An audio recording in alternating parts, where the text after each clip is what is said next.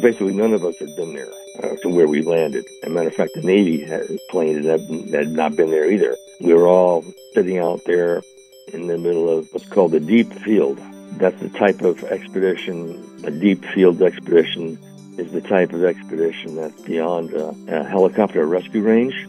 If you get in trouble, you're on your own and you have to wait for a weather window so Hercules can come out and take care of you. My name is uh, Bruce Luyendyk.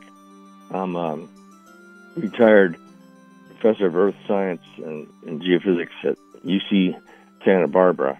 I'm here to talk about one of my experiences in the uh, Antarctic. And the first time I went down, the first of nine times, I went to an area called Marie Byrd Land, uh, first seen by the explorer Richard Byrd in 1929. And I've written a book about this called The Mighty Badland Perilous Expedition to Antarctica Reveals Clues to a Lost Continent. This is the Historians Podcast, and I'm Bob Cudmore. Bruce Luyendyk with us, author of Mighty Badland, which is a play on the words about Marie Byrd Land. What's, what's bad about it? The weather leaves something to be desired. That's for sure and it, it, can be it can be dangerous. Uh, so uh, we've learned both in our expedition. Our small team, six people, went out to, into the wilderness of Marie Byrd Land, and uh, we learned uh, where the nickname comes from. Uh, we didn't make that up. I was I was told about that nickname by actually uh, some veterans. This trip that you made, that you write about now, took place 30 years ago. Why does it take so long to get out the book? For 20 of those 30 years, I was still an active professor doing teaching and research, so I was kind of working 110% of the time. When I retired, I had the great idea, well, why don't I write a book? Ha ha. I had to learn how to write to start with because I wrote like a scientist and not like a normal person. So I took classes in writing that process was multi years uh, doing that. To answer your question more directly, I couldn't carve out the time to really get into it. And the, the I think the more important thing is um, I didn't actually know the effect that the uh, experience, experience, this experience, the other experiences had on me in Antarctica. So I was a little fuzzy on the theme that I would pursue. I knew that I was thinking about my experiences almost daily. So there was a story in me, but I wasn't exactly sure what it was. And then, of course, I didn't have the the skill set of a writer yet, and that, that took quite a while to acquire. So, long answer to your question. Um, those are the multiple reasons that it took me 30 years. But I, right. I remembered it was a, I was surprised when I started to write and looked at my I had of course I had journals and documentation and things, uh, but I was surprised about how vivid some of my memories were. Uh, things I could remember it surprised me. What is you said you were searching for the theme? What was the theme? What did it mean to you explore Antarctica for such a long period of time? I like to think that it's about leading an expedition that has geological goals and looking for discoveries. But I discovered things about myself. I had to put a, a, a sharper point on what those things were. So the book, although it's a bunch of scientists, you know, a bunch of science nerds who go out into the wilderness and face all sorts of things and get into trouble. But the book is a personal journey. Is a genre I learned about when I was taking classes in, in, uh, in writing.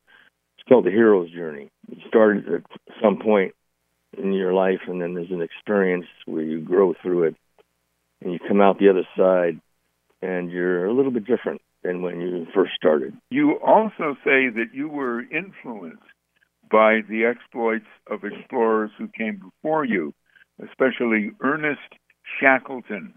Who was he? Yeah, right.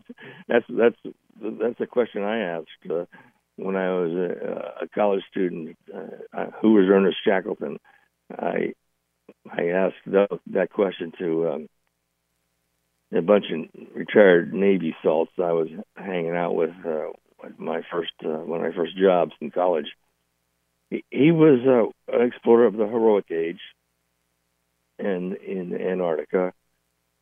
And uh, what he's most famous for, well known for, he's British.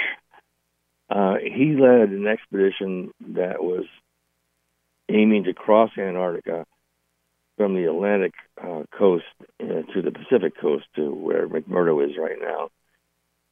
And uh, he deployed his crew uh, on one ship in, in the uh, Atlantic side and in another ship in the Pacific side.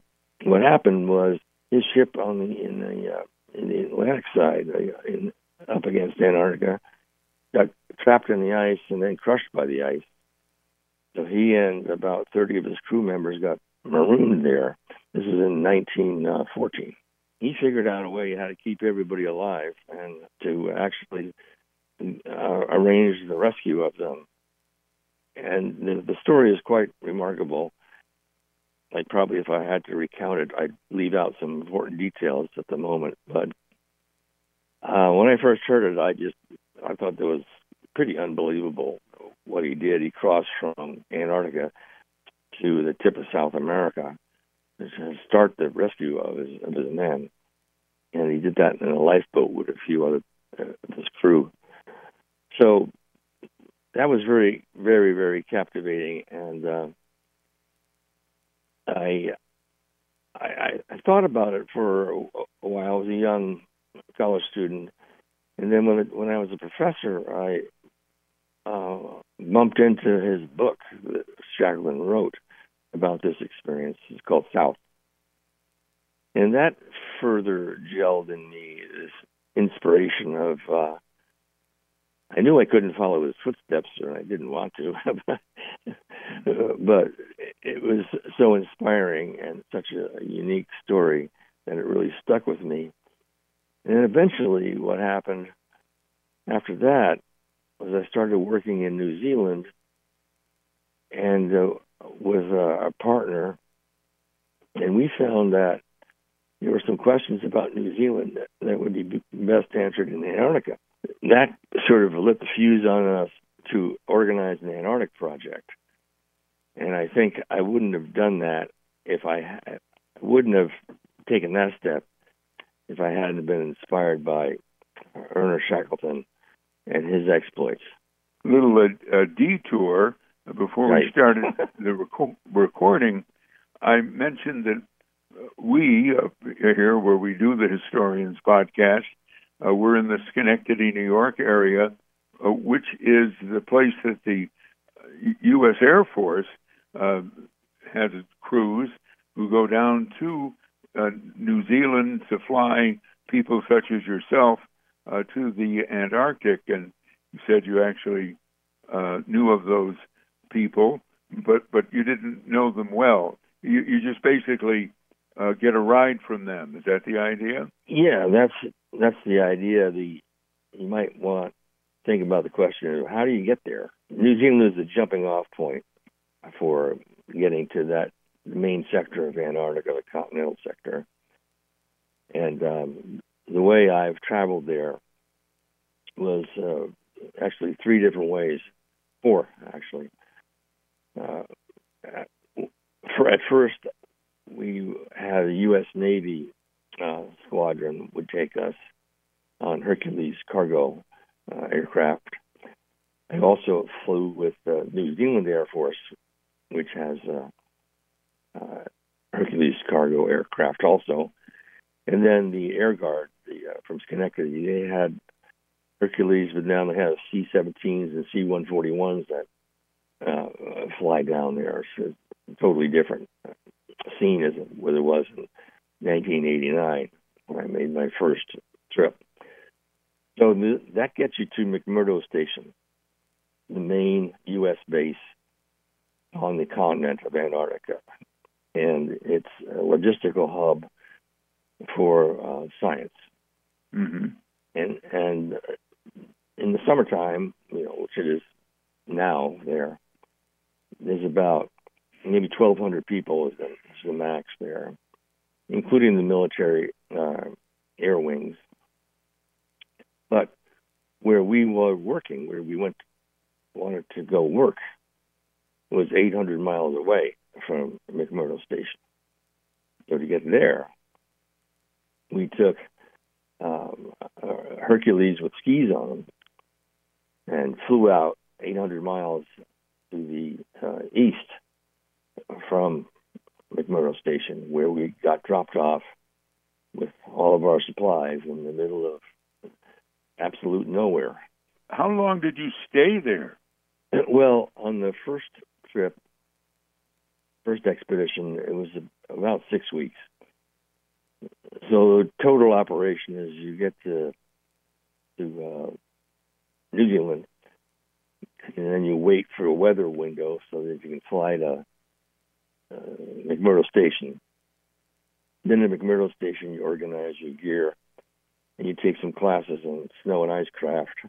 They call it survival school, and that t- that all takes about two weeks or so, especially waiting for the weather.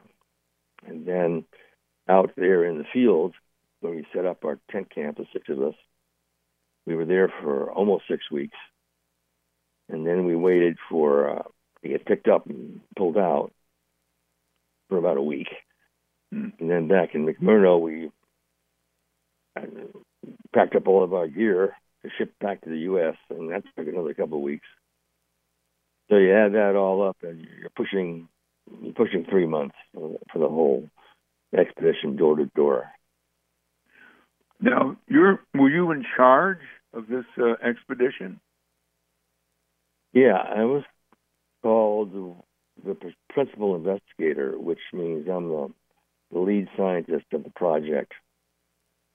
And we had uh, six people on the team, the field team. Uh, four of us were uh, geologists.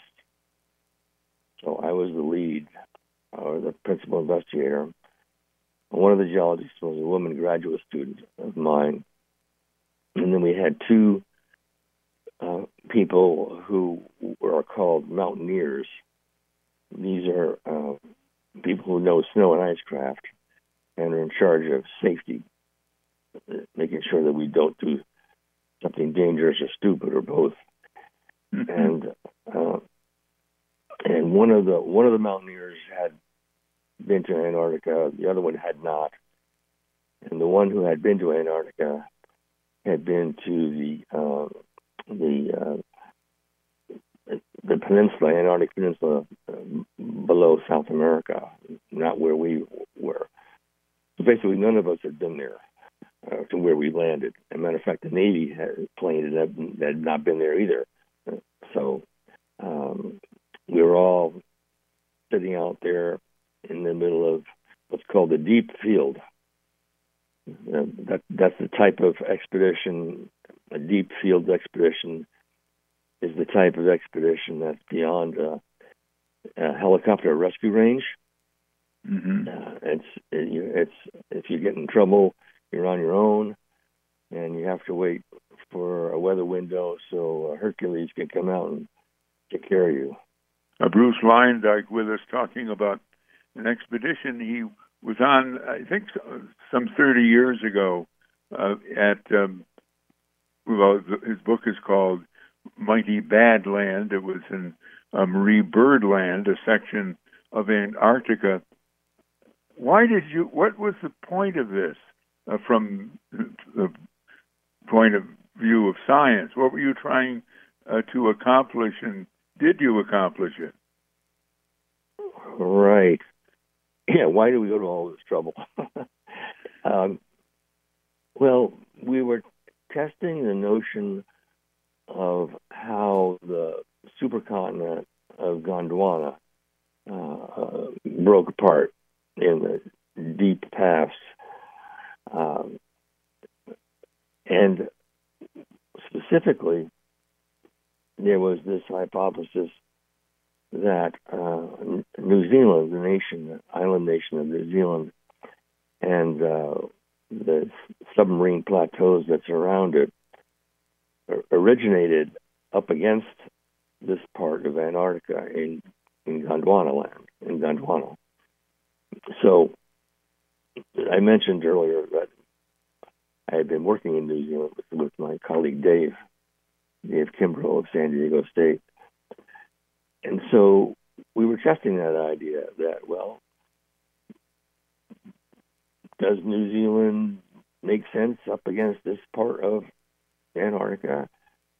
And the, the, the basic notion is if you think of a newspaper and you tear it in, in half, and you've got print on one side and you've got print on the other side of the tear, and you can you should see if they can match up.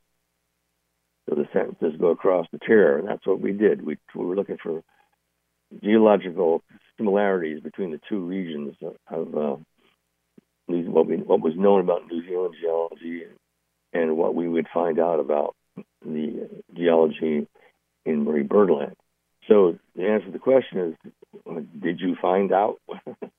yeah. Um, yeah.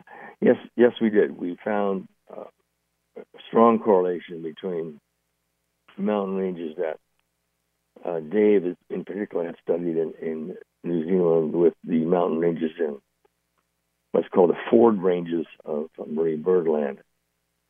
And we also found out that um, the timing of when the mountains started to form there was this is unexpected. It, it was much older than the, when the uh, the breakup of the Gondwana had started. It was about 20 million years before that break, breakup. So that was uh, curious and interesting. Uh, and then we found out that um, we were working, of course, in, in an area that was, was mountains poking up through uh, ice sheet, right? The Antarctic ice sheet. And we discovered that uh, as we surveyed the area and traveled around in it, evidence that the ice sheet had been much, much thicker uh, and had covered a lot of these peaks that we were walking over in some time in the past, which we eventually, in later expeditions, figured out when that was. And so the, the ice sheet had, had had shrunk. But the uh, I think the payoff that really, uh, which is in the title of the book, um, was that when we figured out the, how the matchup works with New Zealand, uh, and we we also figured out that the the submarine the submarine plateaus that are surrounding New Zealand and in the sector of the southwestern Pacific, and they also fit up against uh, Gondwana.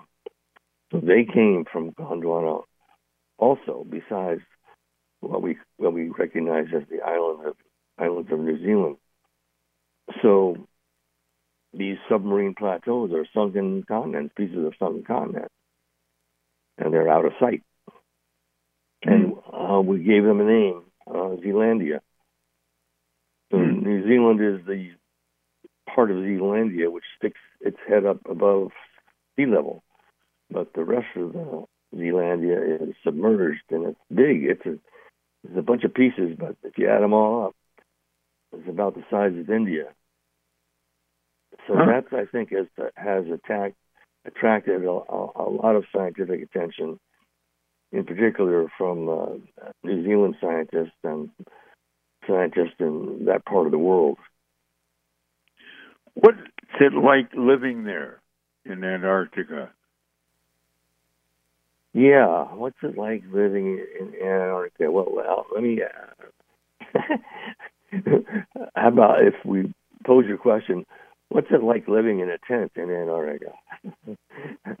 yeah, when I first heard that, when I, when I wanted to do this project, that I have to go out into the wilderness and live in tents, I kind of had this what uh, reaction. It's cold. Like, really, what it is is hard it's just really hard because um, it is cold. I mean, I was never naked. And you never take your clothes off. Uh, you're, you're always wearing some layer. You're alone. It's isolated. You don't have any communications other than a shortwave radio that you call in, check in once a day with McMurdo Station to make sure that they know you're still alive or still there. It's physical. You're always shoveling snow or hauling around a box of rocks or hauling around a box of food. The, I think the biggest impact I had was the aloneness. That's um, something that I stretches your mind uh, because you are so very, very alone. How did you, I, I don't know, uh, get past that, that aloneness? I say that I actually didn't. Um, it's it's something that you you discover like, hey, really, there's nobody here. we're we're we're alone, and then it's something that you just start thinking about and getting used to, and but you always know that that you're on your own. Um, like people have asked me questions like, "Is that dangerous?" It sounds it sounds kind of dangerous, and yes, yeah, it's dangerous. Um, the what the level of danger there is it's unique, but um, you know, driving on the freeway U.S. is dangerous also. The difference is that you're not going to get rescued. Uh, there's no, you know, nine nine one one. You can't call nine one one. There's no helicopter dropping in there to evacuate you. So, if there's a problem, if you're having, if you're in danger, then you have to take care of it yourself. Can you say what was the worst thing that happened to your group while you were there? I could. I I don't want to make a spoiler of this. I like people to, read my read my book. But in that environment where we are living on ice sheets and traveling on glaciers, there's um, some obvious things that you worry about like um, sliding down ice slopes, falling into crevasses, um, you know, just having everyday accidents with, you know, dropping things in your feet and things like that. But um, yeah, we've we encountered all of that, all of those types of challenges in our first trip and, and in other trips you're there for all this long period of time. You can't bathe. Do you smell? Yeah, that, I brought some deodorant with me, but it was always frozen, so I couldn't use it. But you, you don't, you're not really, bacteria can't live there because it's so cold. So you don't have like bacteria on your body to create BO. Um, that that kind of surprised me. Um, huh. I didn't I didn't bathe. I you know a couple of sponge baths. A couple of us uh, brave enough to take a full body bath once. I, I did that in different expeditions. I took a full body bath once well, what you what I did is I took uh, sets of uh, long johns, of course, I, wearing that, and and wear them for a week, and then reverse them, wear them inside out, wear them for another week, and then when that's gone, you get another pair of long johns, put that on, and do the same thing. So again, you're, you're not washing your hair. that got pretty annoying.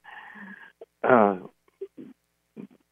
but um, honestly, it's something that didn't think that much about um, because there's so much else going on. What was it like when you finally left? You got back to quote unquote civilization. Yeah, yeah. Um, well, the first thing that happens is when you're in a camp like we were. Um, the way you get to the camp is with the with the air support with the Hercules with skis. Okay. So to get there, the flight's called a put in, where they dump everything, dump you and everything out on the snow. And to get out, what's called it's called a pull out. So the the plane comes out, lands, and picks you and all your gear and all your rocks, and takes you back to, Mc, to McMurdo. So getting back to McMurdo is one step where uh, all of a sudden there's a lot of people and there's vehicles and and there's people are cooking your food in a, in a cafeteria. You're sleeping in a bed. all these different things. There's the creature comforts kind of strike you when you first get back. You can get a haircut, you can take a bath, etc. Then, um, but what is really remarkable is um, traveling back from McMurdo to uh, what's called civilization, which would be Christchurch, New Zealand, in, in our case. And I remember that flight, an eight-hour flight, and uh, we landed there at night. Well, that's one of the things you learn when you get out of uh, the field there and fly north. Is you can, is day and night as opposed to being in the field where we were day as daylight all the time. So the first thing was discovering there was night, remembering night, and then the the, the smell. I could actually smell um, growing things. I could smell plants, and the, the, the, there's, there's nothing growing in, in Antarctica, so there's the sterile. This is sterile air, and then all of a sudden there's um, night, and then there's the smell of life, growing plants, and then the next day there's traffic and advertising, and you're hmm. back in it. well, Bruce Luyendyk, thank you very much for this account of life in Antarctica. He's author of the book Mighty Badland, the story of his explorations in Antarctica in the 1990s. The Historians Podcast is produced by Dave Green. I'm Bob Cudmore. Uh, we need your contributions to keep going on the podcast. Go to our website, bobcudmore.com, and press the blue button to go to our GoFundMe campaign, or write out a check to me, Bob Cudmore, and send it to Bob Cudmore, 125 Horseman Drive, Scotia, New York, 12302. Bruce, thank you very much. Thanks very much, Bob. I appreciate this opportunity.